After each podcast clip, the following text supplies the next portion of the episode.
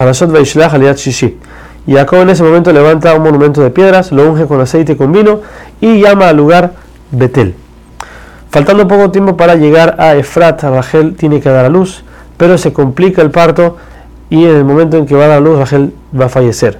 Antes de fallecer, la partera le dice: No te preocupes, este también es para ti un hijo. Le dice también, dice Rashi, porque y con todas las tribus nació una, una melliza, con Binyamin nacieron dos. Rachel fallece y antes de fallecer le llama Ben Oni, el hijo de mi sufrimiento, pero Jacob le, llamó Binyamin, que se refiere porque ya estaban llegando a Israel, que estaba un poco más abajo, entonces por eso le puso ese nombre. Jacob entierra a Rachel en el camino y hace una lápida encima de la tumba de ella. Ahora, por no haber llegado rápido a la casa de su padre, ya fue castigado Jacob con el problema de Diná. Aquí tiene otro problema más adelante. Reuben, cuando fallece Rachel, Jacob tenía siempre su cama en la, carpa de Rachel, fija. Cuando murió Rachel, Jacob la pasó a la, carpa de Bilá, que era la sirviente de Rachel. Reuben, el hijo mayor de Lea, vio eso y dijo, si es que la hermana de mi madre iba a ser su rival, o sea que iba, Jacob iba a estar fijo en, la, carpa de la hermana de mi madre, ¿por qué la sirvienta, de, la sirvienta tiene que ser rival con mi madre? Por eso él movió la cama de su padre a la carpa de Lea.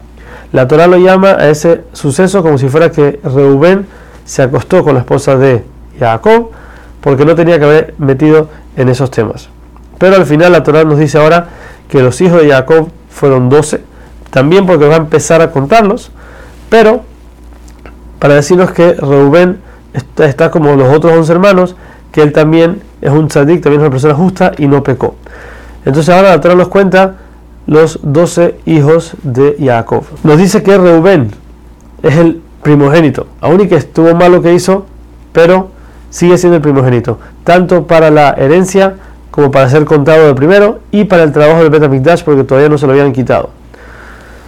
Y eso que más adelante vamos a llamar a Yosef el primogénito era solamente porque él va a tomar dos tribus en vez de una. La Torah nos cuenta que Itzhak muere, pero dice Rashi que este no es el lugar correcto, Yitzhak solamente muere 12 años después de que Yosef es prendido. La cuenta, una de las cuentas nos dice Rashi, que sabemos que Yitzhak falleció a los 180 años y tuvo a Jacob cuando tenía 60. O sea que Jacob tenía 120 años cuando fallece su padre. Cuando Jacob llega a donde paró, más adelante, dice Jacob le dice a Paró que él tiene 130 años. Ahora, si restamos de esos 130 años, los 22 años que Yosef fue vendido, Quiere decir que Yosef fue vendido cuando Jacob tenía 108 años. Quiere decir que todavía en este momento, que Yosef ni siquiera, apenas nació Binyamin, entonces en este momento todavía Yosef no se ha vendido e Yitzhak tampoco no ha fallecido. Por eso vemos, dice Rashi, que este suceso pasó solamente más adelante. Después de esto, la Torah nos cuenta la genealogía de Esav. Como nos dice cómo Esav tuvo que escaparse de Israel, ya que él sabía que la herencia de Israel venía conectada a una condición que tuvo Abraham vino cuando hizo el pacto con Hashem, que tenía que ser esclavos. Por eso él dijo, yo no quiero ni la condición ni la tierra, por eso se fue a seguir. También dice, dice Rashi, otra, otra opción por la cual se escapó es porque tenía pena el hecho de que vendió su primogenitura.